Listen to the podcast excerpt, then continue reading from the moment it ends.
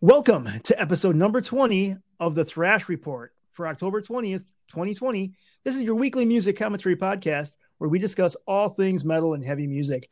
My name is Chris, and joining me, my co host, Jim, Jim Osborne. What's going on, man? Forgive me if I don't shake hands. it's that kind of world right now. Yeah? No, can handle it. no I am doing good. I actually had. Uh, a good day. I got to do one of my favorite things and totally fuck with a scammer. Oh, oh yes, I read that on Facebook. It was hilarious, dude. Uh, give, yeah, give, give, uh, give, us a little thirty second elevator pitch of that. That, that was great. yeah, well, I just had a. I've kind of made a hobby, or some would say an art, of messing with telemarketers, scammers. I I've got a few stories, but the one today was I got a call from I forget exactly how it started, but it was something about how I need to stop working right now and take care of the case that is against me. For if I don't, I could be arrested or I could have a warrant for me. Press one to speak to a representative. So, being me, I pressed one. And they asked why I was calling, and I said, Oh my God, I need to know why I'm in trouble. What I do? so the lady says something. I couldn't really understand her. And then she asked for my name. I gave her my name. And then she asked me to spell it. So I said, yeah, G O F U C K Y O U R S. And then she rudely interrupts me and says, Sir, I cannot keep writing this. I said, Well, you shouldn't have called me. So, oh my God, that's I, great. Most people get on a do not call list, but I think telemarketers ass faces like that put me on the do not call list. That's awesome. So highlight of my day until right now. I love it. Love it, man. Love it. So how are you doing? Doing well, man. Doing well. Uh, it's uh, you know, we got um, those of you that are listening today on Tuesday. Uh, we got like I measured on my deck and I had about seven inches of snow. So um, I heard I heard today that we we broke uh, broke a record. Um, basically um, as long as they've been keeping track, like 123 years or something. So, um, yeah, most likely we won't see this much snow this early ever again in my lifetime. So it was pretty crazy. But yeah, it was. Uh, I went out and shoveled, and it was uh, great snowball weather. Yeah. I bet I'm a little further south than you. I saw a few flakes, but that was about it. So. Yep, we we got we got some. So I also want to let everyone know we have a very special guest. Um, yes, jo- yeah, joining us this week. Um, I want to introduce everyone to Andy. Andy, welcome to the show, man. Hey, um, I'm calling this number back. Somebody just left a message on my thing saying I needed to call back. What's oh, going on? Kidding. No, uh, I like that story. That's funny. I um um I, to, to add on to that too, I, I just know I just remember seeing a sto- uh, one of those scammer calls called the uh, the police chief of the city, and they messed and they messed with that person so bad. She had it on speakerphone, oh and the gosh. whole entire police yeah. department was there, and it's on YouTube, I think, if you just search for it. Oh, yeah, hilarious. I've seen that. Right. So it it, it it sounded funny, but I didn't I didn't watch it, but it sounded funny. That is great. That is great. Yeah. So uh, yeah, man, totally. Um, Andy, again, thanks for uh, coming on the show today. Uh, Andy, yeah. and I, Andy and I, we uh, we go back, uh, friends from from high school. I was trying to think, Andy, when uh, I guess how long ago was it? Was it was it high school? Yep. Was it junior high? No, it wasn't junior remember. high. It was 1988 high school. Got it. Oh, perfect year, dude! It was a great year. Yeah, there was so much great metal that year. Yep, I, I, I went to a different school, but then I, that was my first year at North High, and got it. Yep. That's North awesome. High is this St. Paul, Minnesota. Yep, North St. Paul, Minnesota. That's right. All and right. our our school now is uh, a pile of rubble. No, they, they, they basically tore it down, and I don't know. They built it's old school. They built something new. yeah. But uh, you know, Andy and I, we, we used to talk metal back in the day. Um, well, he was a sandwich artist. I would stop and talk about Tourniquet and other Christian metal. Yep. Oh, I do. Yeah. um, but yeah, so um, we we've hit some some shows over the years too, and so it was just thought it would be great to have him on and uh, have him share some uh, little nuggets of joy and some commentary over some of the uh, some of the news and releases that we got cooking this episode. I'd like um, to make a comment on Christian metal. It just occurred yeah. to me that how awesome the metal community is. That you know, metal gets this thing like, oh, we're all devil worshipping Satanists, and well, there's obviously we know there's Christian metal, but I've never heard a metalhead rip on another metalhead for liking Christian metal or anything. Yeah, I think it's because it's still metal, and that's what we uh, are. So that's right. Just... Back in the day, though, I used to get a lot of guff.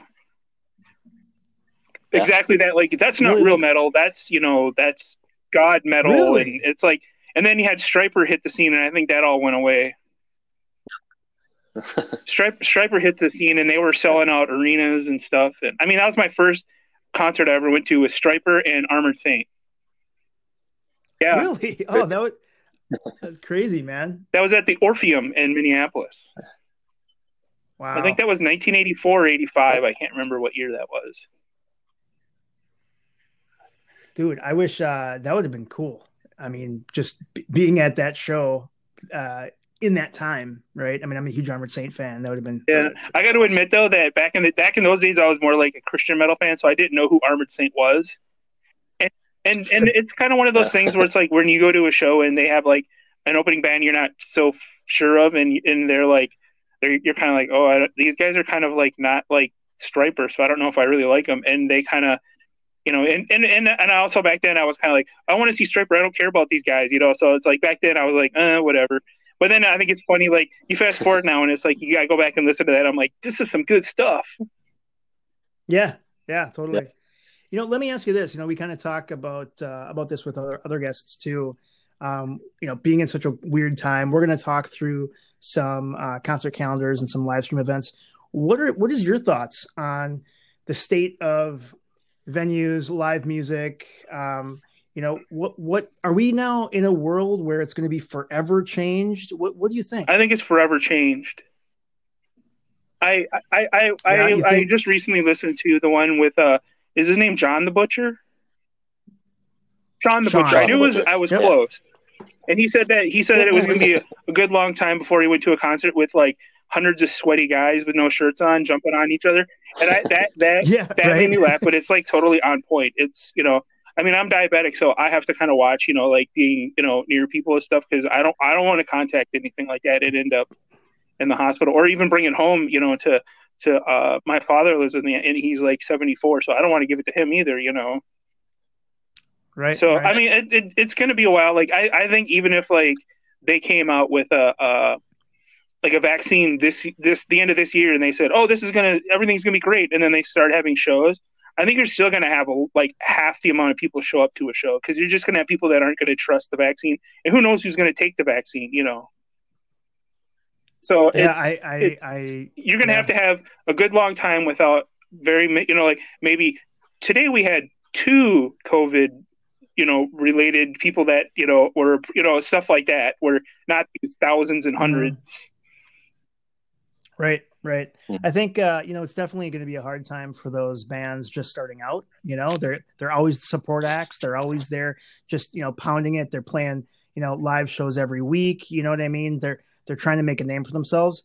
I think it's re- going to be really, really difficult for them um, in the coming years to really get that following. I, I don't know. I mean, maybe they're going to start doing their own thing. I mean, have their YouTube channel. They're going to do guitar clinics. They're going to do lessons. They're going to do like all these other ways to make a living. Yeah, right? I, I, I think that they have to kind of yeah. watch with these. Um, um, I don't want to say metal has to become mainstream, but I think they have to watch these like rappers and stuff because they seem to keep bringing in those millions of views and you know and like and like streams and everything and it just seems to me that like then then they put on these uh like the the they put on those award shows and people watch by the millions of those things to see you know the newest rapper or pop singer i, I don't know if metal would if, if metal could put on like a, a like like the download festival used to be in the beginning where it was they would show right. every band online and you could see them perform.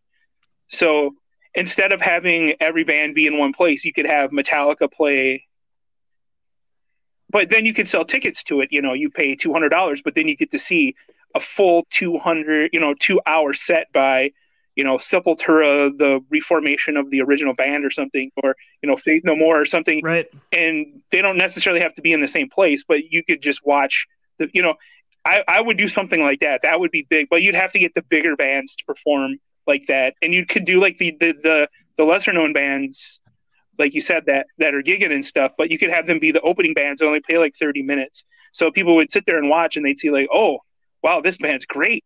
I'm going to go listen to some of their music online. Right. Right mm-hmm. right. No valid point. Yeah. You make us think Andy, try. you know? What, what are what, what, what are we going to do? And with that let's go ahead and jump to the headlines. What do we got first guys well, I hear corduroy pillows are making headlines everywhere. um, like re- re- related related to the podcast Oh, which podcast are we doing? well, today we're doing the Thrash Report. Oh, okay. Click, click, click. All right. Yes. I saw a story that Kirk Hammett from you know who. All right, now that we get that out of the way, he has, I believe, four songs written and not complete. They got a little bit work to do yet, but he is working on tracks that he's creating with Edwin Outwater, who's the guy that conducted the S&M 2 performance. And uh, he's uh, he's the conductor, and he's working with a small chamber orchestra, some other musicians, and they're doing kind of like a horror themed thing. And uh, he says that it feels like the best things he's ever done. really? Wow. He's in Metallica. so, yeah, he says they're still in a rough mix stage, but uh, he's got, yeah, like I said, four tracks, and they're all about, or he says they're kind of like different movies. They're not soundtracks, but they're like movies. They tell hmm. a story. So if I think the crossover is cool, and I'm obviously a Hammett fan, and be cool to see what that is, and especially if he says it's the best stuff he's ever done. So. Yeah, that that's getting uh, that's getting deep. So each yeah. one is kind of like a tells a story. Um, yeah, no, I, am You know what? I'll I'll listen. Absolutely, man. Yep. Totally, totally cool. Yep. So he says it's the best stuff he's ever done, and when James Hetfield was asked, he said, "Yeah." oh, too too funny. I guess I guess the only reservation I'd have on that, if I could, um, is if they're four minute songs, how can you know they tell a story? I, if they're like twenty five minute songs, then we got something. That would be really cool. Yeah. Otherwise, it's just a riff, and then they put a, a orchestra behind it. I, that's how I feel about it. You know. okay. That's a great take, Andy. That's awesome. that would make sense. That it would be longer, you know, like a big yeah. production. So yeah, yeah. Because I, I, mean, true. with words, you can make a story. Like you know, the Unforgiven. You know, you listen to the whole song, and then at the end, he says, "I'm," you know, the, the guy is me, and so you're like, "Oh man, that's kind of cool." That it's you know, he's singing about this guy that's beaten down, and he's singing about himself, but you don't realize that till the very end. Yeah. Yep. Yep. Valid. That point. reminds me. There's a there's a book out there I read part of years ago, like just to check it out. It's I think it was a psychologist or something wrote about James's lyrics and kind of broke them all down. And I forget what it's called. I can look it up. But you mentioning that just popped into my head. But it's kind of a cool concept. So that's awesome. Very cool. Check that out and make a note. Yeah. So moving on, we've got news from the band Chimaira. Do you remember Chimaira? I do. Oh, so good. I, I had their debut disc. I what it was called. Was it was it self titled? I can't remember. Uh, might be. I'm not positive. Um, yeah, they're one of those bands. You know, I know their sound. I can probably pick them out anywhere. But being the digital age, I've heard them all, but I don't really look at titles or albums. So yep, yep. not too familiar with that, but we've discussed that on an earlier episode. Um, but yeah, they have done in the past Chimaira Christmases, and they had one booked for this year, but not released. Like they hadn't announced it yet. Oh. And then you know, COVID came out. I think they were planning on releasing that this summer. That they were going to do that, but COVID hit, crushed everything. And they had even gotten so far as to considering writing some riffs and sending them to each other and kind of working on some new material because last I've heard, they aren't a band. You know, they're just Right. done. So the thought of new Chimaira is awesome. Yeah, So hopefully something comes from that. totally. I think um, you know, I'm always a fan of uh but this this planning their their Chimaira Christmas with actually Christmas songs, or that's just what they're calling it for when they release it. Is that what you're I guess I I got lost. Yeah, uh, it's Chimaira Christmas 2020 is what they're going to do. And they've had like Chimaira Christmas 2016, 2017, I think. Just, I think it's just a concert they do on Christmas time. Got I it. don't think it's uh, like I was gonna say are they are they doing Christmas songs? Because that would be freaking awesome. I would be all over that. I love metal Christmas tunes, dude. So Yep, awesome. I know. Yep. Oh, that's awesome. Cool, man. Yeah, and then uh, as we've mentioned before, Gama Bomb is working on stuff, and Yep. they released a new song lyric video, Sheer Khan. Oh my god. Is Mowgli in there? Yeah. I did not see Mowgli. Oh. No. I did watch the video though. It's a cool video, cool song, fun lyrics, and their new album "Sea Savage" will be out December fourth. And like I've said before, it's everything you'd expect from them. It's fast, a little goofy, and just good time, good time thrash. That's awesome. Yeah, Gama Bomb. They they bring it. Pretty awesome, dude. Yeah. Then this next one, have you heard about what some of the members of Steel Panther are doing? No, dude. Like I, I read this and I'm like, what is happening?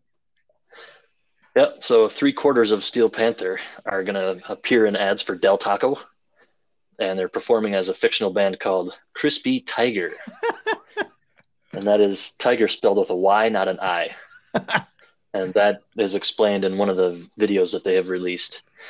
Uh, they had, I watched, I watched two videos. They had one that was the actual thirty second ad, thirty second ad for Del Taco. It was hilarious. The dude's playing a bass guitar, but it's a like a hot sauce bottle. It's uh, you know how uh, Michael Anthony had the Jack Daniels bass. Yeah, yeah.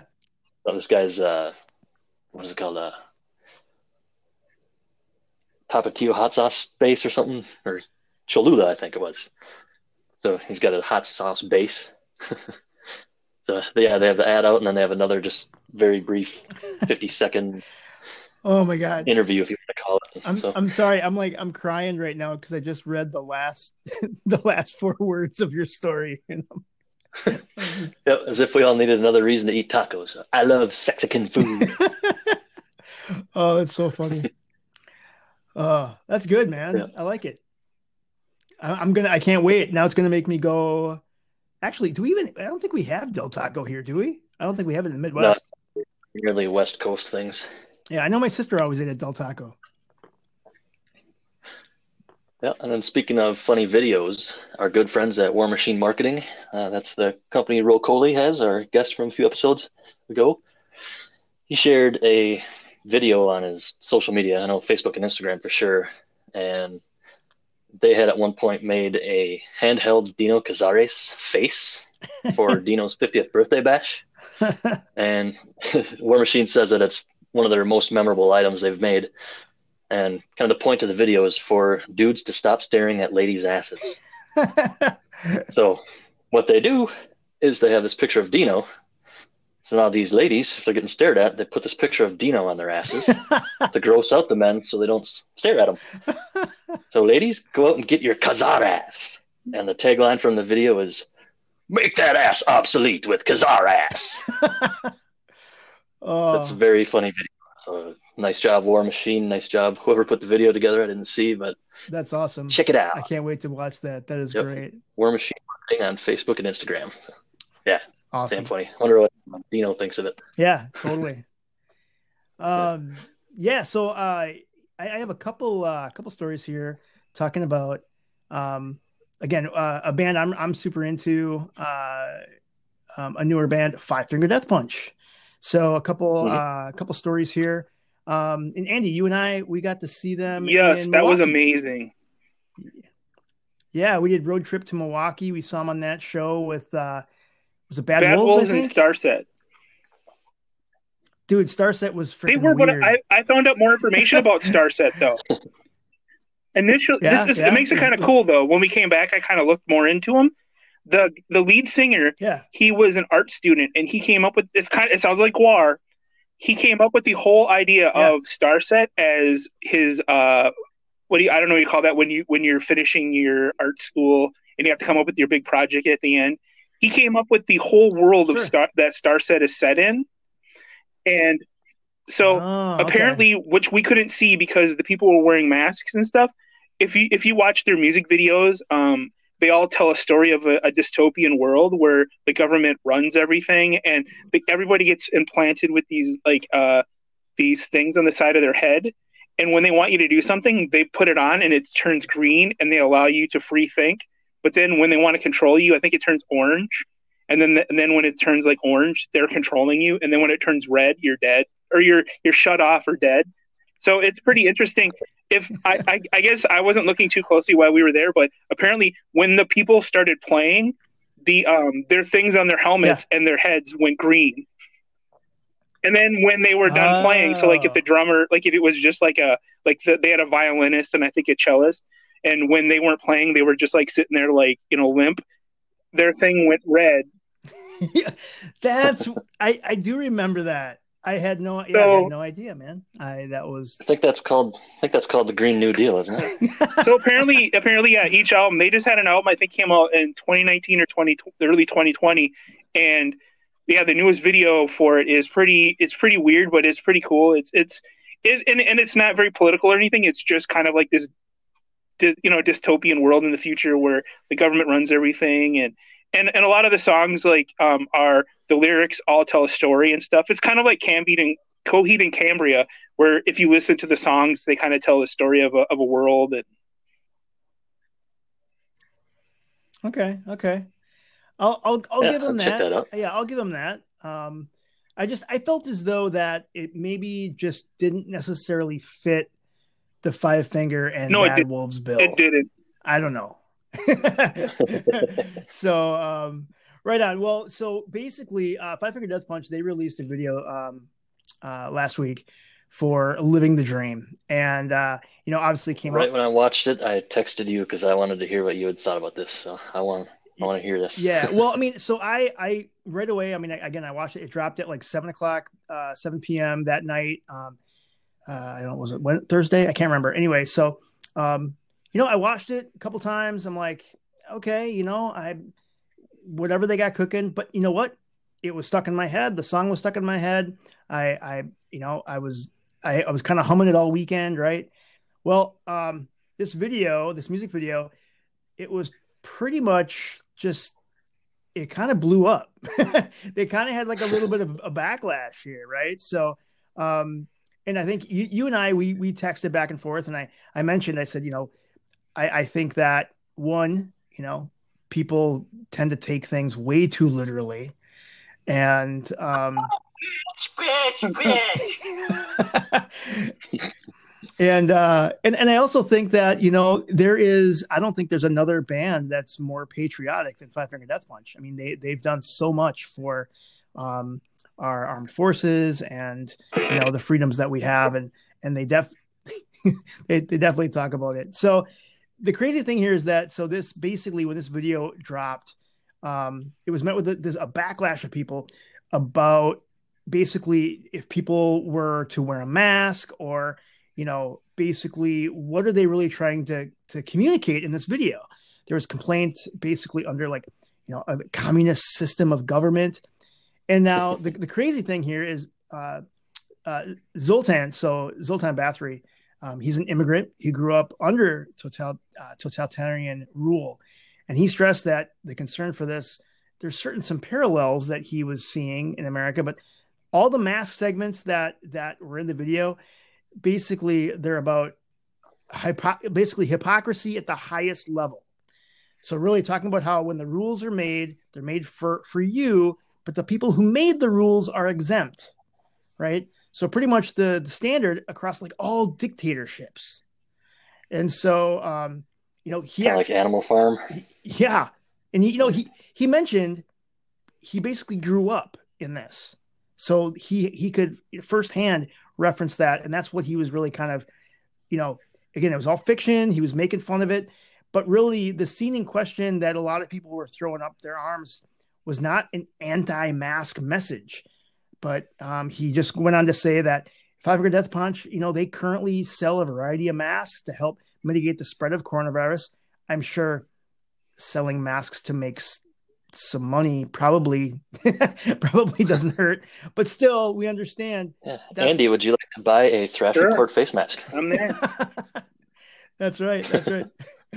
um, but basically, I mean, in all seriousness, these these these masks are there to mitigate the spread of the coronavirus, and they're recommended by the CDC um, and uh, Dr. Fauci, right? So in the scene, the female political figure wears a pin saying that she was exempt, right? So she didn't have to wear a mask. And then as she applauds those that are compliant in making sure that they are wearing a mask, and basically awarding them with a, a pin that says compliance. And so, um, you know, talks about seeing these, you know, communist hammer and sickle logos on the pin. So people were kind of upset about that. And, you know, the thing is, Zoltan goes on to say, you know, we do not have an anti-mask message. That wasn't the point of the video. We have a, a link to his actual response. It's very well spoken, and uh, yeah, people just got to chill. Just enjoy the enjoy the music for what it is, and uh, you know, don't get. So it's more. It's more a case of people seeing a couple of images and words and yep, they thinking jump... it's one thing without doing any research. Exactly. They just they. I also think it's kind of ironic how um, when they first started out and they came out with "War Is the Answer" that album, people were like, "Oh, you're pro-war," and da da da, and they're like, "No, we're just pro, you know, the the the troops, and we're trying to, you know." And, and it just blows my mind how people they see them you know performing for the troops in their videos and you know and they're they're in you know they were in Iraq and Afghanistan and and and people just are like yep. oh well you're for war and it's like no we're just here trying to entertain the troops because you know Yeah. Totally. I know. Uh, yeah, I think that uh, you're absolutely right, Andy. I think people, you know, they, they jump to conclusions and uh, yeah, some, sometimes you just got to do a little, little bit of background before you start jumping down someone's throat. And you know what? Maybe you don't know the backstory. So let's just uh, benefit of the doubt here. Um, actually, I have some more Five Finger Death Punch news. Um, man, this episode is really going to turn off uh, a couple listeners I know that are very outspoken um, let's one of them. One of them is the wiener. Easy, whoa! You gotta calm down there, Chuck. um, but anyway, so um, it was actually kind of shocking. I had no idea. So Jason Hook officially announced um, that he's leaving Five Finger Death Punch, and they already have a um, basically a replacement. So I didn't realize that this actually took place in February but this actually the news actually just went live last week. So back in February, it was kind of gone. They um, Jason actually said that he he was leaving the band. Um, he had left. Um, he joined the band in 2009 and said really the the reason why he's leaving the band. You know, he said he's had a pleasure of meeting you know so many of you. You know, um, uh, um, in person, right? I mean, endless stories of how the music has touched everyone in, in some way. And the best part of, of being on tour the last 12 years by far is playing my guitar and, and seeing the joy on your faces every night. And he's going to miss that more than anything um, about playing live at Five Finger Death Punch. But it really, as far as him leaving, he says there really isn't a reason. You know, he he went on to say that, um, you know, he, he's been in bands his entire life, and he just felt that you know, at time is is you know he's all good. He can do all he can here, and it's time to pass the baton to someone new and move on to new challenges. Now, again, he you know he had the uh, the documentary called mm-hmm. Hired Guns, talking about all these you know studio musicians um, filling in. You know, he, he's played in a lot of bands as you know. Shh, Siri, be quiet. God, my my HomePod started talking to me.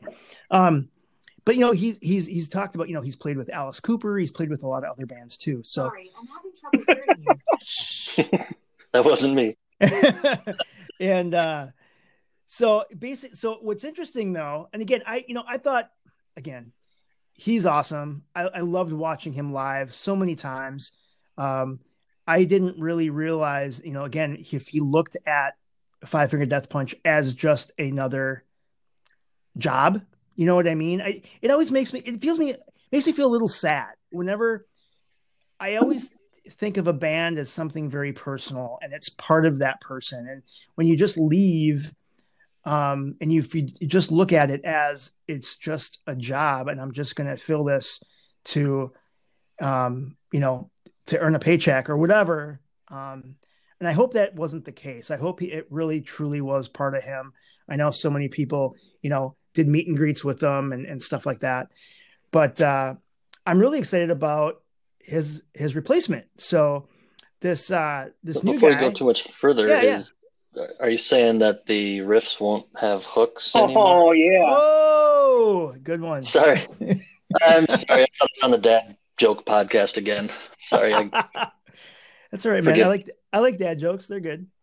Um, so he basically. daughter says I'm the biggest dad joke.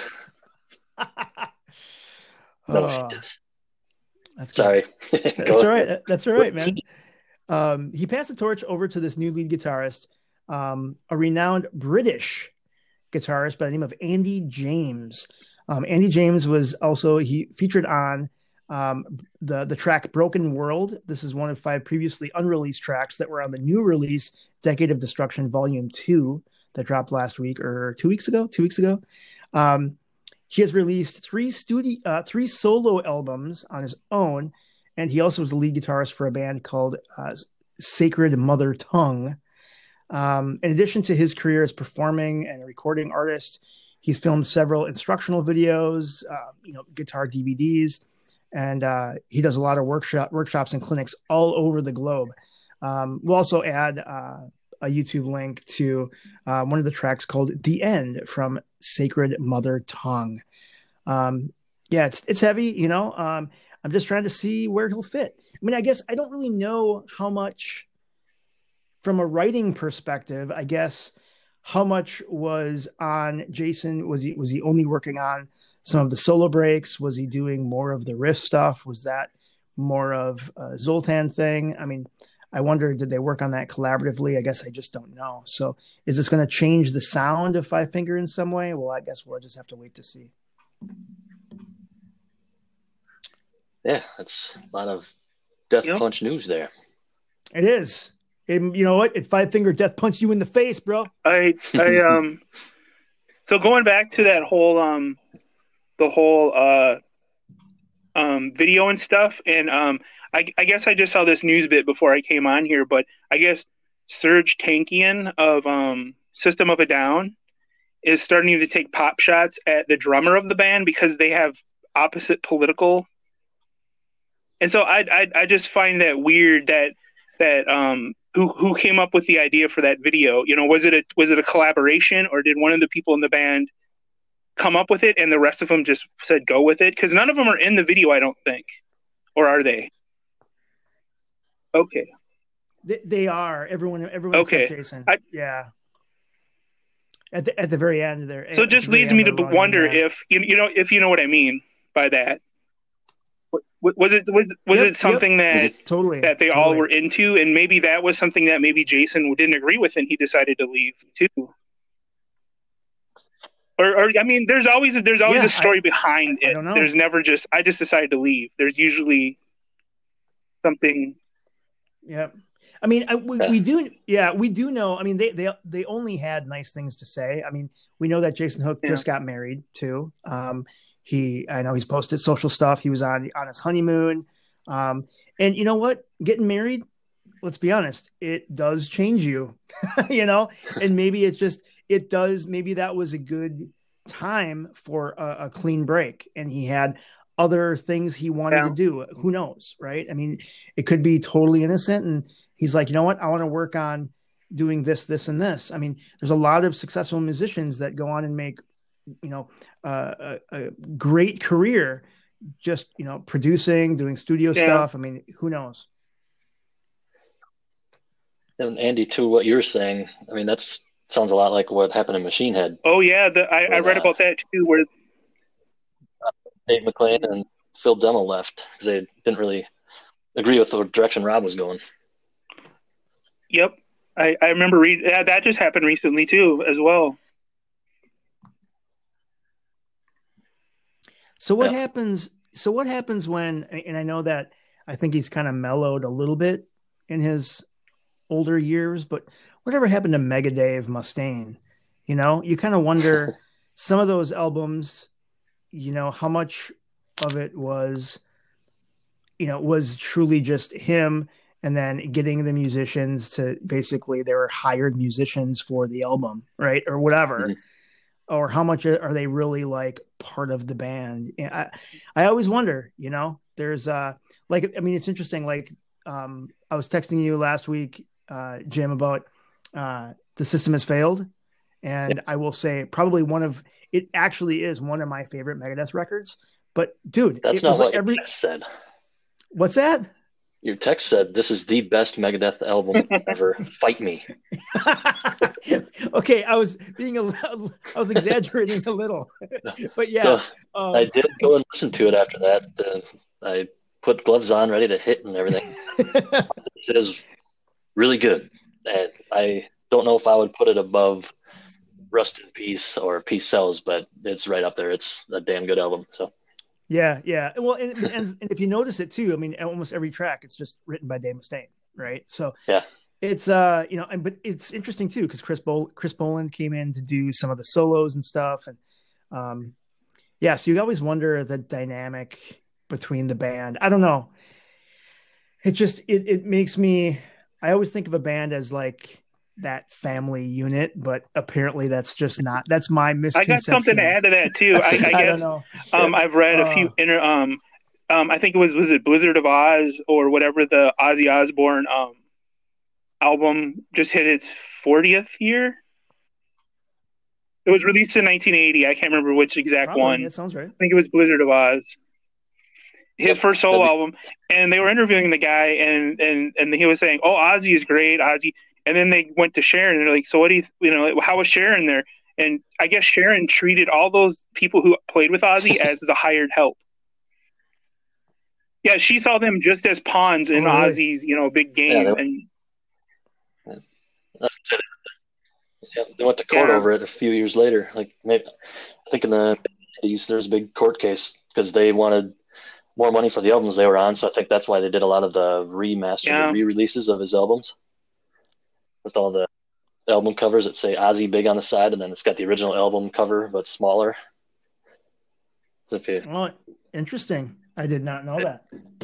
yeah, because like you're saying, Andy, yeah, that's exactly right. That that's how they were treated, and you know they thought they were they should got paid for. I think they did some writing and stuff, but yeah, there's a big case, and I think one thing they learned is don't fuck with Sharon. yeah, and and and I guess also Right? I was reading when um I think it was Ozzy's new album came out, his recent one, Under the Graveyard. I don't know if that's the name of the album. I know that's the song that came out. Okay, Ordinary Man. When that came out, Man. people there were some people saying, "Oh, this is some of the best stuff Ozzy's written in a long time." And then it turned out that some of his hit songs that he was claiming that he wrote, some of them were written by the guy from Motorhead, Lemmy. He wrote music for Ozzy, and but Ozzy What? took I um didn't know that. took um credit for it all. I can't remember if it was Jason Newsted. There was there was another guy who who Yeah. who said that he knows that Lemmy had written a few of Ozzy's hit songs. I wonder if he did Hellraiser. I know that Motorhead covered Hellraiser, so I wonder if that would make one. And you know, Newsted was with Ozzy in the band for a little while, so Yeah, I, I I don't know specifically who it was who said that. He knew Yeah, I- specifically that Lemmy had written some music for Ozzy, and then Ozzy. I don't know if it was. I don't know if it's all Sharon behind the scenes because she's a shrewd person, and Ozzy just doesn't have a clue, Oh. and he's just like, "Oh, this is some great Yeah, stuff," um, you know, and it's like, I wonder. I don't know, man. You know, Yeah. or uh, you know, Lemmy's not with us I, anymore. I don't wonder if know, but I, I when that. when I heard that when when um they were talking, I can't remember who they were talking to, and he was like, "Yeah, um, like." It, and they were talking about how Ozzy was the greatest song, you know, like he had all these great hits that he wrote himself, and Ozzy was claiming that he wrote all the music that he that they performed, and then this guy was like, "That's not true." Hmm. Sharon Wow. probably told him he wrote it when he Yeah. was wasted. That's and then don't again, back in the day too, people Yeah, were right. always. Um, I guess I never knew this, but I found this out in a couple uh, autobiographies that I have read. People were ghostwriting songs back in those days. Because you had bands coming out with like an, an album in Oh, yeah. 80, 81, 82, 83, and there's no way they wrote, had enough time to write all that music. So they would have um, people ghostwrite music. They get paid for their writing of the music, and then they would they would so like Lemmy could have written you know uh, you know Howl at the Moon you know or Bark at the Moon, and he just got paid like you know here's twenty thousand dollars, and then Ozzy just claimed that he wrote it. So I I know back in um suppose. so I I Yeah, it's be. not metal, but I know like uh there were um some uh bands back in like the late '60s, early '70s, and there was people. There were people that they hired to just basically write songs, and then these bands would take them and they would play them, and they would they would get all the writing credit and everything for the song. But in the long run, nowadays, then you find out that these people weren't writing this music because they they you, you you you can sometimes tell because later on their music changes. It changes across the whole. You, you could tell that they didn't write all that music. Well, I mean, it, it definitely happens. I mean, people are doing it. You know, pe- people. I know authors that, um, you know, they they hire ghostwriters and Mhm. they they have ghostwriters that are local or they um, even sometimes they uh, offshore some of that stuff and they'll have basically hire ghostwriters from an, a, a company and have you know company basically someone from the UK or like India and they'll they'll write a book that the author is supposed to be like American. And sometimes you can tell because they'll use certain words or certain like vernacular that it's like apparently like this got through editing right? So yeah it's interesting uh interesting stuff man Yeah, it's like Um, when Prince died. I had no idea he wrote so many songs and sold them to people. He did it all the time, I guess. did he really i i didn't know that Yeah, like as soon as he died, they were saying all these contributions he had all over the place, and there's songs that were made famous by other people, but he wrote them. It's like, nah, what was it Sinead O'Connor and uh, "Nothing Compares to You"? That was a Prince song. really man Yeah. dude i'm i'm so out of it dude you hear that uh miley cyrus is going to cover some metallica stuff I did. i heard that today Yeah. I think if they collaborated, they'd have to call it "Poo Poo." uh However, You I am looking forward to it. I yeah obviously it, love man. all things Metallica, so that'd be cool to hear. yeah just go ahead and bring it i mean i, I didn't realize that she already did uh she covered uh nothing else matters Oh, that was at the sound. That was at the. Chris Cornell um, Okay. Re- So- memorial concert that she, that they did. Yeah, Soundgarden performed with like a whole bunch of like Oh, people really? that they came out and sang, and some of them played with them. And yeah, she did like I think she did Black Hole Sun and nothing and, and nothing else matters and something else with Soundgarden. Hmm. Yeah, that's cool. Okay, well, I'll I'll I'll give her some respect for that. it's all good, man. Um, Andy, all right. let's right, go ahead and so, talk about uh, some new These are two man. that What you got I. I well, I one of them I'm, I'm excited about, and the other one I've been waiting for two months for, and I I can't get it fast enough. But basically, um, I just recently read that uh, on October 23rd, which is Friday, uh, the new Armored Saint album comes out.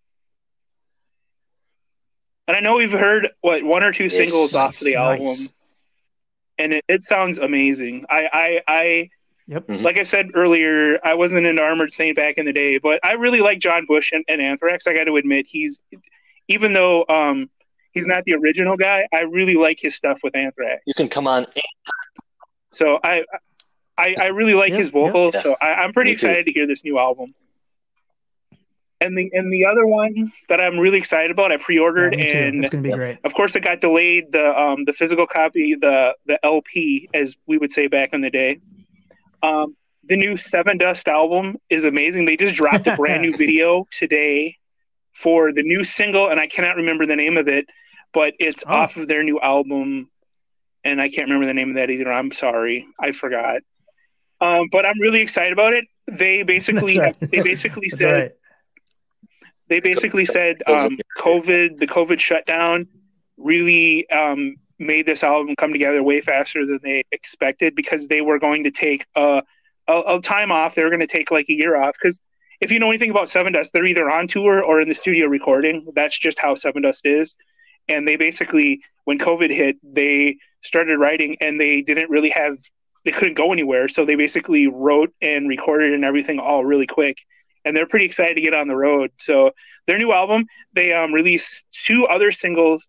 And um, one of them was a Soundgarden cover of The Day I Tried to Live um, as a tribute to Chris Cornell um, and it is amazing. It's it's it's it's all Sevendust, but it really does a really good job of of taking that song, and it's amazing. I mean, it brought tears to my eyes when I heard it the first time.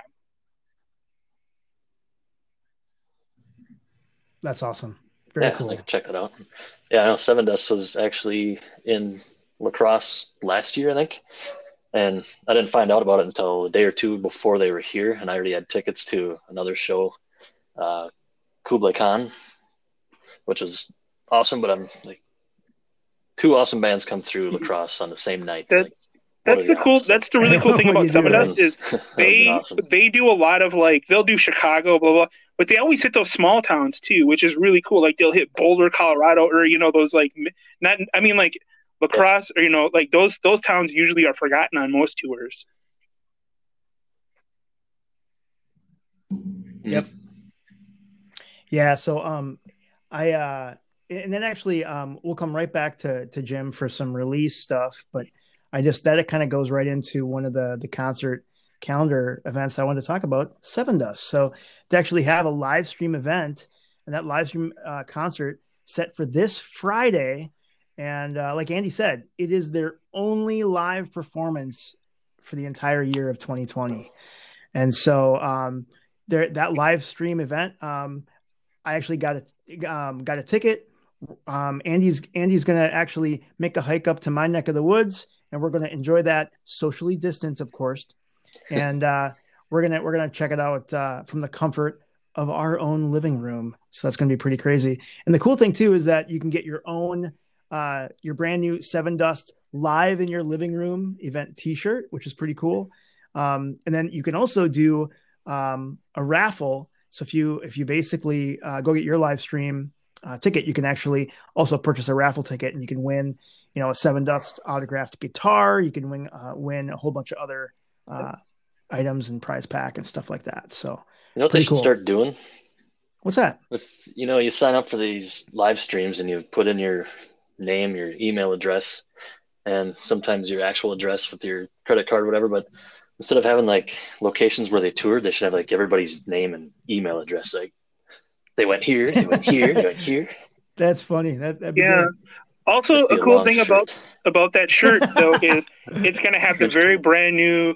It, they show it in the um the day I tried to live video, but their brand new um like their Sevendust logo. It's a brand new one that they have. It looks really cool.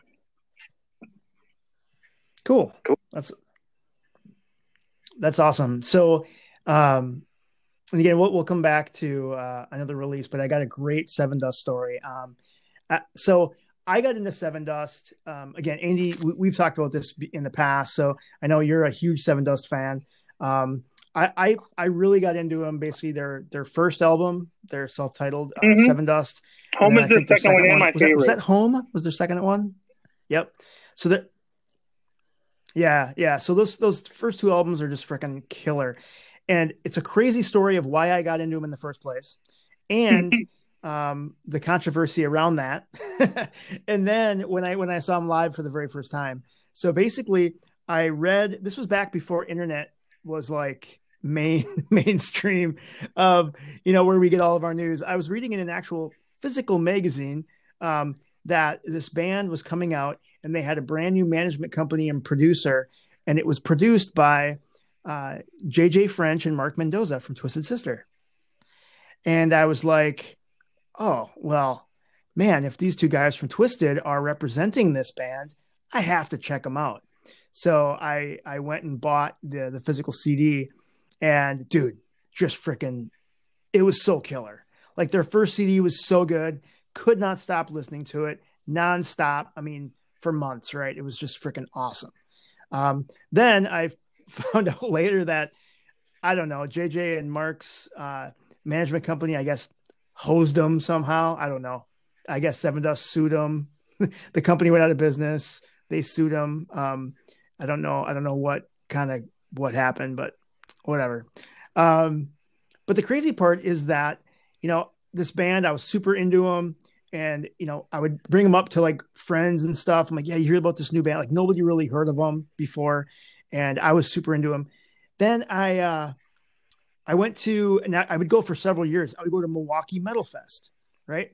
So this you know weekend event, you know at uh, uh, the Rave downtown Milwaukee before it moved to the the state fairgrounds, and so they had like three maybe four stages, different bands playing all day, right?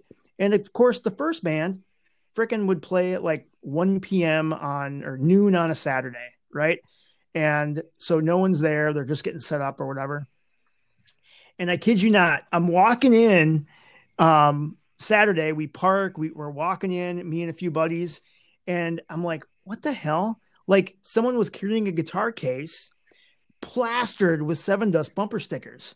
And I'm like, what the hell? And I look, I'm like, they're not on the bill. Like they weren't scheduled to play. I would have recognized it, right? I'm like, what the hell? And I go in, sure enough, right by the freaking uh like ticket booth, right by the counter there, Lajon is just standing there. And I walk over, I'm like, dude, are you Lajon from Sevendust? He goes, Hey, brother. And he like shakes my hand, super nice guy. We talk for, you know, five minutes. And uh, I was like, Oh my God, I'm a huge fan. I like, he was super humble, really, really cool. And he's like, Yeah, we're playing, we're, we're, we're the first band, we're playing the Eagles ballroom. Like, that's the biggest, the biggest stage at the venue.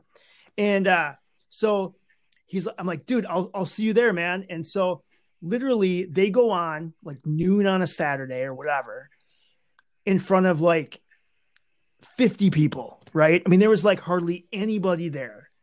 And so I'm like right there at the stage. And of course, he recognized me. He's doing like, you know, shaking my hand, you know, uh, while he's up on stage. It was just, you know, you felt like I was like, oh, he knows me, but he has no fucking clue who I am, right? But anyway, um, literally, we just met 20 minutes ago or whatever. Anyway, so then you fast forward one year later, okay, so I see him in the Eagles ballroom at the, at the rave in Milwaukee in front of 50 people, right?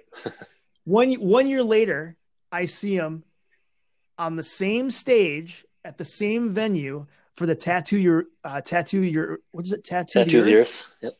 Yeah, tattoo the earth tour in front of a sold out show under you know 5,000 people in front of that same stage. awesome. So it was just cool seeing the trajectory, right? You start out playing that show in front of 50 people and then boom, a year later it's in front of 5,000. It was, it was freaking awesome. I don't, to be honest, I have no idea what the capacity is of the Eagles ballroom, but it, it was, anyway, that's my long winded, lame. I have a similar story, but I didn't get to meet him from though. Sevendust. But of how I, of anyway. how I discovered Sevendust.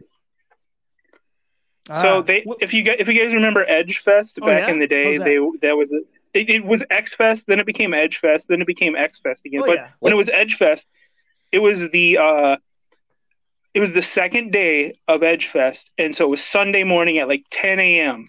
And on the, on one side of the stage was all the bands that were booked by the radio station, and they had the two the two stages that were side by side, if you remember those days, so that one band would set up while the other band was performing. So on one side of the yep. stage was it was like 10 in the morning.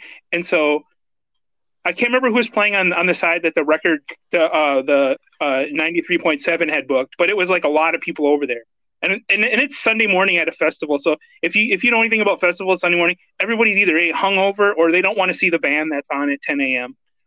So there's usually like about like a, not even a thousand people here. Yeah, right. So most of the people are over there. Then they get done, and all of a sudden these like five dudes in like bright orange, um, like like they're in jail, you know, things. Yeah, like jumpsuits, like they're from prison, come out. Oh, like and like, like nobody moves from the other side because I think it was like the uh, I can't remember who was on the other side, but it was like another huge band that was a radio favorite or whatever. And then on this other stage, they had booked like a festival, like a touring festival that was huge. Yeah. You know, like they would come and play the one day, but they did that because on the cheap I think Iggy Pop was the uh, was the headliner, and yeah. then they had a whole bunch of like alternative bands that played, and they just kind of did it to make money, you know, as they went around the, the country. And so they played, and there was a, like about 14 people standing in front of the stage, and I, I don't think anybody knew who they were. and they performed. And me and I had a buddy um, who came with me because Oh I had an God. extra ticket, but but my other buddy couldn't go, so he came with me on that day. We just looked at each other after the first song, and we were like, "Oh my word, these guys are going to be huge. These guys are awesome." And of course, since it was the Edge, not a lot of Yeah, people were into the heavier side of stuff. You know, they were more into the, you know, it was more like like the softer, or, you know, like the the modern rock type Mhm. stuff at the time. But we just were we went over there and we were just like, "You Yep. guys are awesome." You know, like like we just had that look on our face. And of course, I don't think they even had a record out yet. Because I, I don't think they even had a record out yet. I think they were just touring because they Oh, were like an add-on at the at the very end of the t- you know because they were the first band on that tour and they were just they just blew us away and I was like this band is gonna be awesome. I even went to my friend who bailed out on me for the ticket. I said you missed this band called Sevendust and these guys are gonna be awesome. And then when their album came out, that's when they then they hit and they hit. The, I was like I was like I knew this band would become huge. Yeah, 'cause what was their first big I song? think it was release? Black that was their first single. Or it's Yeah. the first song off their first album. I remember if it's. Yeah, Yep. but I heard that on 93X, or if it was Edge or X at the time, I don't remember. But I heard that and I'm like, holy shit, But yeah, that's this is that's awesome. Yeah, very cool. That's Very my cool. crazy. I mean, Why I'm would- not trying to trump your story because yours is way cooler because you got to meet Lajon. I didn't get to meet Lajon, but it's like it's the same way. It's like there, there's nobody all right. into them, and then all That's of a all right, sudden, a year later, they were on Ozzfest, playing in front of like you know 25,000 people, and they were like the first or second band on Yeah, Ozzfest right. the next year when we went. Ex- exactly. That's awesome. Yeah, very cool. So yeah, we got some again great uh great stuff around Sevendust. I'm looking forward to the live stream. Uh, again, I won't be as familiar with some of the recent releases, but it's still going to be fun to uh to watch that live stream this weekend. So make sure you uh check your social. I'm sure the Thrash Report will have some live updates from that live stream. Very cool. Um yeah, Jim, what uh, I'm excited about this uh this release. Yeah, last Friday, the band Spirit Adrift released Enlightened in Eternity. Yeah, it's their fourth album. It's a departure from their first three, which are kind of doomy and gloomy. But I listened to some of it. I've heard some on Liquid Metal, and it's fast. It's kind of a little power metal, progressive. And I would definitely Cool. give it a rating of something out of something. that's awesome. I will uh I'm definitely going to add it to my playlist. Yeah. You know, that's one thing we got we got to do. You know, we talked about that uh earlier in the episodes. Mhm. Um I want to figure out a way that we can have the Thrash Report playlist so that people can just subscribe to the playlist and then every week they're going to get um the list of songs that we talk about or that we think are cool. So um if anyone listening has a great idea, you know, so we don't have to manage multiple playlists. I don't know. I mean, do we just use Spotify or, or what the best? Uh, maybe I don't know. Maybe I can just add a link that they can subscribe um, on our Facebook page. I'll, I'll, I'll yep, I'll figure it out. But uh, yeah, if anyone listening has a good idea on the best way to do that, or if you even think that would be cool, maybe you think that's stupid. I don't want to listen to your shit. I don't know, whatever. Um, cool, man. Well, you know, one thing, the, one of the last things I, I do want to mention about uh, festivals, dude, the summer 2021 festivals here in the US have started to drop already. Yeah. So Rockfest, Rebel Rock, all these lineups and dates are starting to drop in the US. It's been happening a lot in the UK and overseas um, for some time now. But uh, yeah, I'm curious. I know you and I, uh, Jim, were talking about the Rockfest lineup. Yep. Uh, there's there's a couple good you know good acts on there. Um, I know uh, Jose Mangin dropped Rebel Rock. Yeah. Um, uh, most likely he's going to be emceeing that one. I take it, huh? Yeah, like he normally does for that. If it's the Dan Wimmer presents, then he's the man. Yep.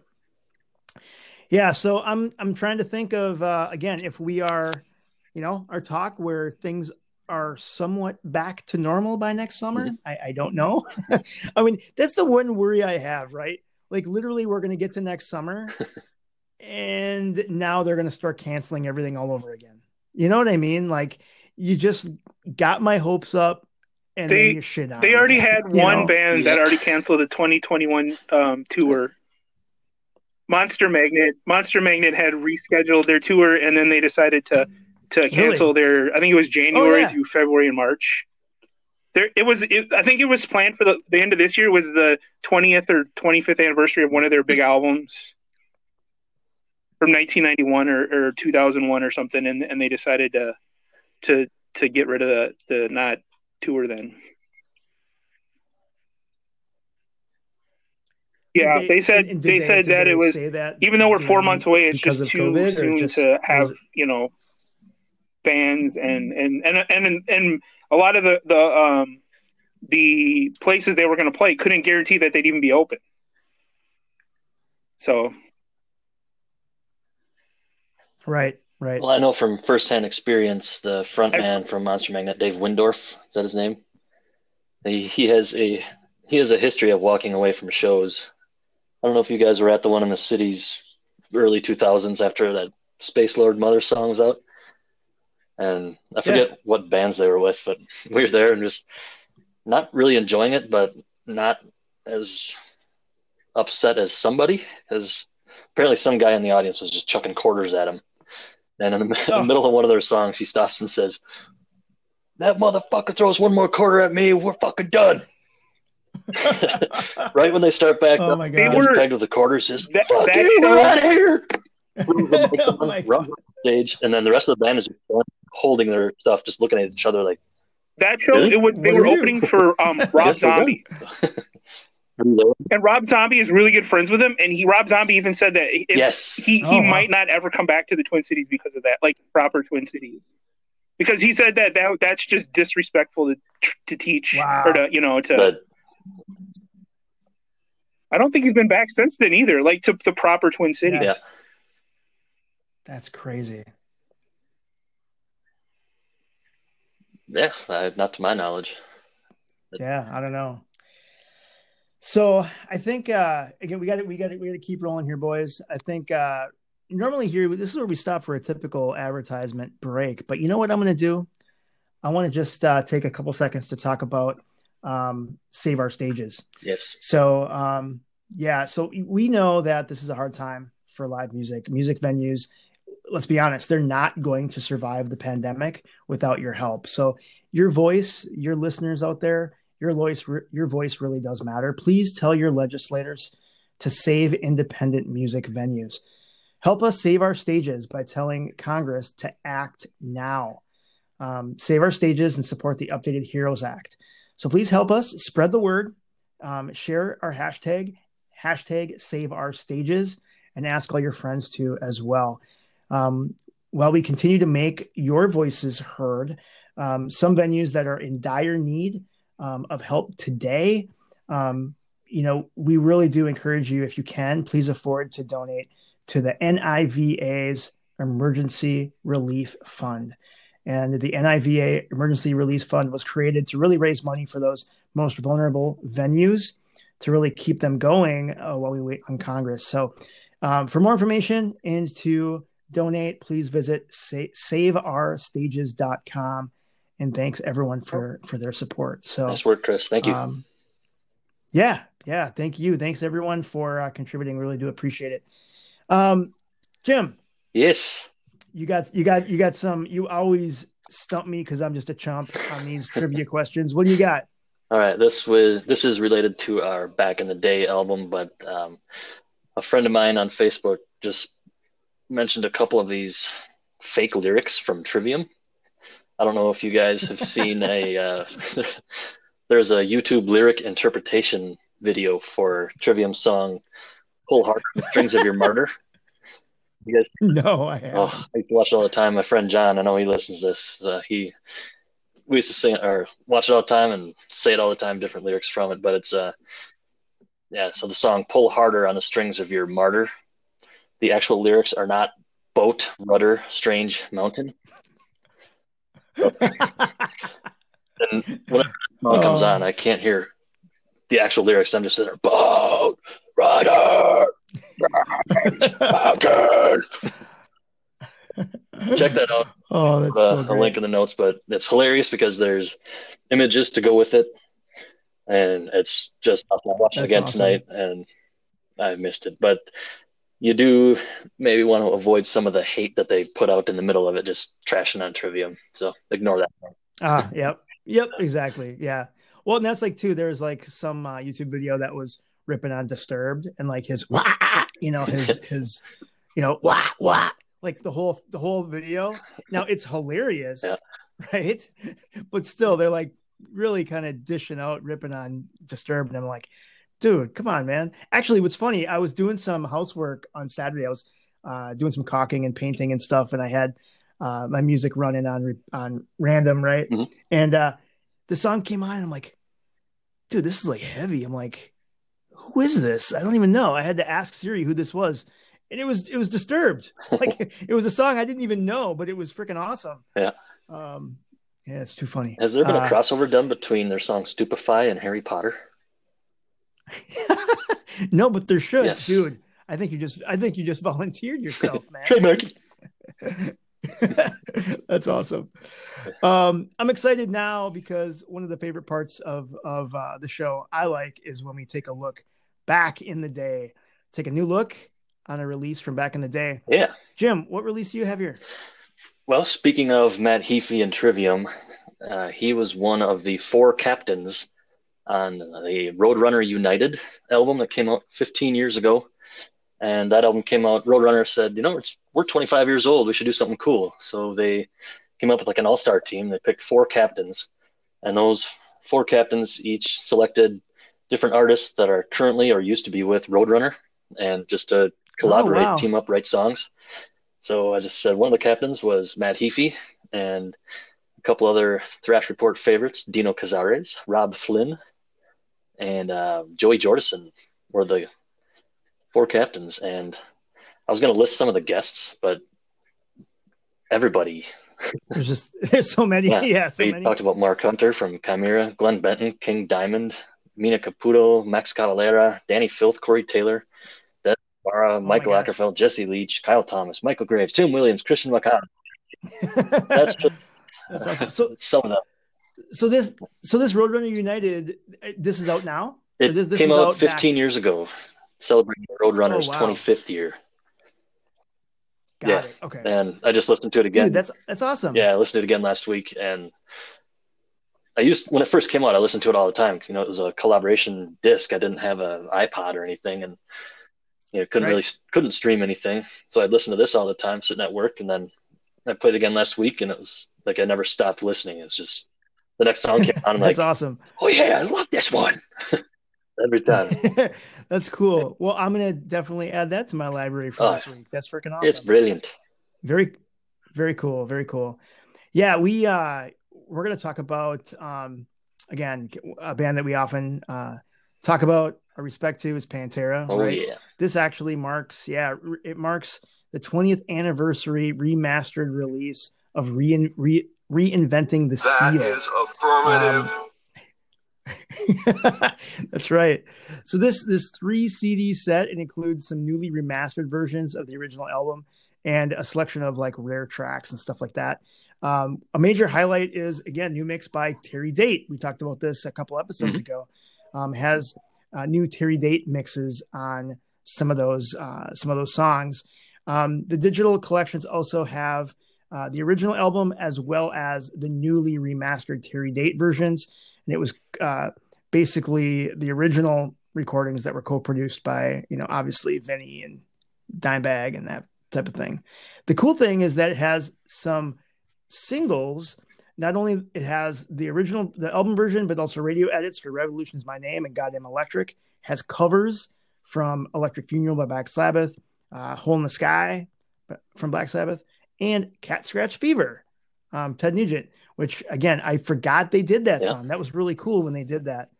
Um, and then um, they also have I, I didn't know about this track that was on a, a soundtrack. So they have um, Avoid the Light and Im, uh, Immortally Insane.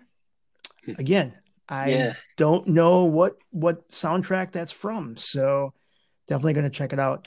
Um, what what's interesting too is um, Revolver interviewed Rex and um, and Phil, and it was actually I had to add some of these quotes in here. So Rex went on to say that it was really difficult to look back um, 20 years on reinventing the steel because it knew that it marked for him the final studio effort Mhm. right it was it was the record was the end and so it was hard for him to talk about right? Because to me it was kind of like their last great performance their last hurrah. And then you know things that they always said was you know you're only good as your last show. And so it really it was you know hard for him to kind of think back to that time. Um the interesting thing is that phil um, he mentioned that you know this album really he has fond memories because he kind of cleaned up his act a bit um basically lit a fire under his ass um, Dime, you know, basically Dime and him were really, really close during that recording and writing session. So it's pretty cool. And, uh, you know, he, it said, Phil even said, I showed up for jam sessions. Yeah. So, um, he was really impressed with himself and he wasn't all just messed up constantly. So it was really a brush of breath of, of fresh air. And it was, and, and he said, renewed bit of brotherhood, um, on this album. So Yeah. yeah, I'm excited for it. I mean, I'll definitely get it, and I want to listen to the different mixes, um, kind of seeing some of the differences. And I'm looking forward to listening to uh, Cat Scratch Fever again. Yeah. That'd be great. Yeah, I like their hole in the sky cover is just. I've never heard. I didn't even know they did those Oh, two Black yeah, Sabbath songs. It is absolutely. Yeah. Oh Yeah, yeah, because I know they did that one song from Nativity Nativity in of Black Black One, and it got they got the- shot down because it was too soft. They did um, yeah, Planet Caravan. They wanted him to do something heavy because they're pop, didn't they're have a sense- Pantera, and they were like, "This is what we're doing. If you don't like it, then Oh bug yeah, off." yeah, yeah. And they said, "Well, we're not going to take it." And I read an Pantera interview with intended. um with I think it was Dimebag and Yeah. Vinny back in those days where they were like, yeah, we we gave them this song for the for the Black Sabbath tribute album and they didn't want it. They wanted something real heavy. They I think they wanted them to do Paranoid or something like that. And they were they were just kind of like, no, we this is the song we like. We we love this song. Okay. And they Yeah. were just like, nope, we want something heavier. I guess maybe that's why they came back to him and went, uh, maybe we should have taken your song after they put it on um, their album, and it was a pretty big, pretty big thing, I think. yeah. yeah, Yeah. Yep. another video for Yeah. Hole in the Sky. Yeah. Go go listen to Hole in the Sky. It Oh, freaking so good. it rips. It's, yep. That's awesome. So we're gonna um that's uh almost wrapping up this episode. We got just a few follow-ups. Yeah. I know we talked about last week, Jim. We talked about uh Rob Zombie and some of the the film efforts Yeah. that he had done. Um I I also watched House of a Thousand Corpses. Yeah, as did I. So, and yeah, it was awesome. I don't remember it being that good. I don't know if maybe my tastes in movies or horror changed or something. I don't know, but I, I loved it. I thought it was great. it was uh it was good i mean i again i like i like horror movies it was good but to me it was still it was it was kind of random like it was kind of like uh like artsy in ways that like sometimes in between like the cut scene or like when they move from one scene to another they'd be like this this five second interlude of like a scene that was like shot in like negative and like all artsy I could do without that. that's just Yeah. my that's just my thought. But you know what? He's the artist, so it made sense to Yep. him. But yeah, it was cool, and and I had no idea that that Rainn Wilson was in it. I I had forgot no that idea too. that Chris Chris Hard Chris Hardwick was in it. I'd totally Um, forgotten Hardwick, and I don't think I knew who Rainn Wilson was back then. So when I saw his name on the credits, like, holy shit! I know. And so then, so then when I saw those two guys, I jumped into IMDb, which I typically do for almost every movie because I like looking up like the trivia Yep. and shit. And uh, I had no idea that the one like woman in the show, like the younger woman, is like Rob Zombie's wife. Sheri Moon Zombie. Nope. Yeah. Yeah, and sh- she only only acts in his movies, and she continually turns down offers from other studios. Yeah. I was like, The what? sequel Wow. to Ten, the House of a Thousand Corpses so is Andy, called said that um, The Devil's Rejects, uh, and it's awesome. It's it's way hard to watch, but it's awesome. Yep, it's and I- super. I mean, it's really disturbing because you know they're supposed to be off kilter. The fam, the the Firefly family, whatever they're called. I can't remember exactly what they call them in the movies, but Yeah, there's um Yeah. The, the I think it's um the Mhm. clown guy, Yep. the guy with the long hair. I, I I I don't I haven't seen the House of a Thousand Corpses in a while. So and then um and then Sheri Moon Zombie. Uh, they Yeah, go off. They they leave the house and, and- and and they go off on uh uh let's a spree. Let's call that. But the but so I and, and I heard you guys talk about Brian Dude, so- Posehn Oh, in one of your podcasts. I didn't know who that was because, but you guys were like, he's awesome. So I looked it up. I'm like, What's that that guy's like Yeah. in every other movie I watch, and he just has some unassuming role like in the background or something. and he's in that movie. He he, he, he he's in that movie, and, and, and so I was like, oh, that's the guy Yeah. from Yeah. Devil's Rejects. That's so funny. Yeah, That's I'm gonna have to revisit that one That's next. I very remember being Yep. hard to watch. Like it was just. I think last week I said it was just horror for horror's sake, but or slashing for slashing sake or something. But I'll have to They also give it a rewatch now. Yeah, it'll be uh, it'll be on my list this weekend. And so, Andy, I just didn't realize. me, I love I was horror gonna say, movies. Halloween is like my favorite movie fan. series. I didn't think you watched horror movies, man. Yeah. Oh, why was I thinking? I was yeah, I was not. So you Yeah, that the- was awesome. I saw the- two or three times in the theater. last I can't remember like the one exactly. that thir- thirty years after. That was wasn't it? That's awesome. Well, dude, you got it. Well, so you and I will hit Yeah. the theater. Although I'm not a big fan like, of Rob Zombie's second the- Halloween movie. The next one comes out. Yeah, that'd be awesome. The first one is amazing. It like takes I, you know what? a I, I different haven't seen his twist remakes on the so on the movie, I but will. it kind of gives um, Michael Myers more of a backstory that is believable and like he just doesn't become evil. It's there. There's a whole backstory to it and everything. So it's it's it's. I think it's amazing. I I really like it. I saw that in the movie theater and at the drive-in. So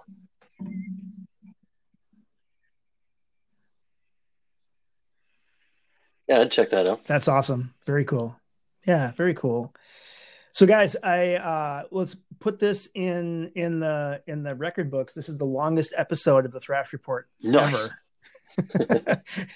um let's go ahead and uh um I want to I want to wrap up here. So the one thing I want to do is make sure I let people know that um please leave uh you know basically leave a review wherever you get your podcasts. Um, you can always contact us. Make sure you send us an email to the thrash report at gmail.com. You can always reach out to us and uh, on, on our Facebook page, the thrash report. Don't forget, we're on Instagram and Twitter at thrash report. I want to thank Andy, our special guest yeah, this week. thank you. I, I love you so guys' for show. us. So It it's a was a it's a privilege Yeah, to thank you, be on. Andy. Super fun talking talking metal.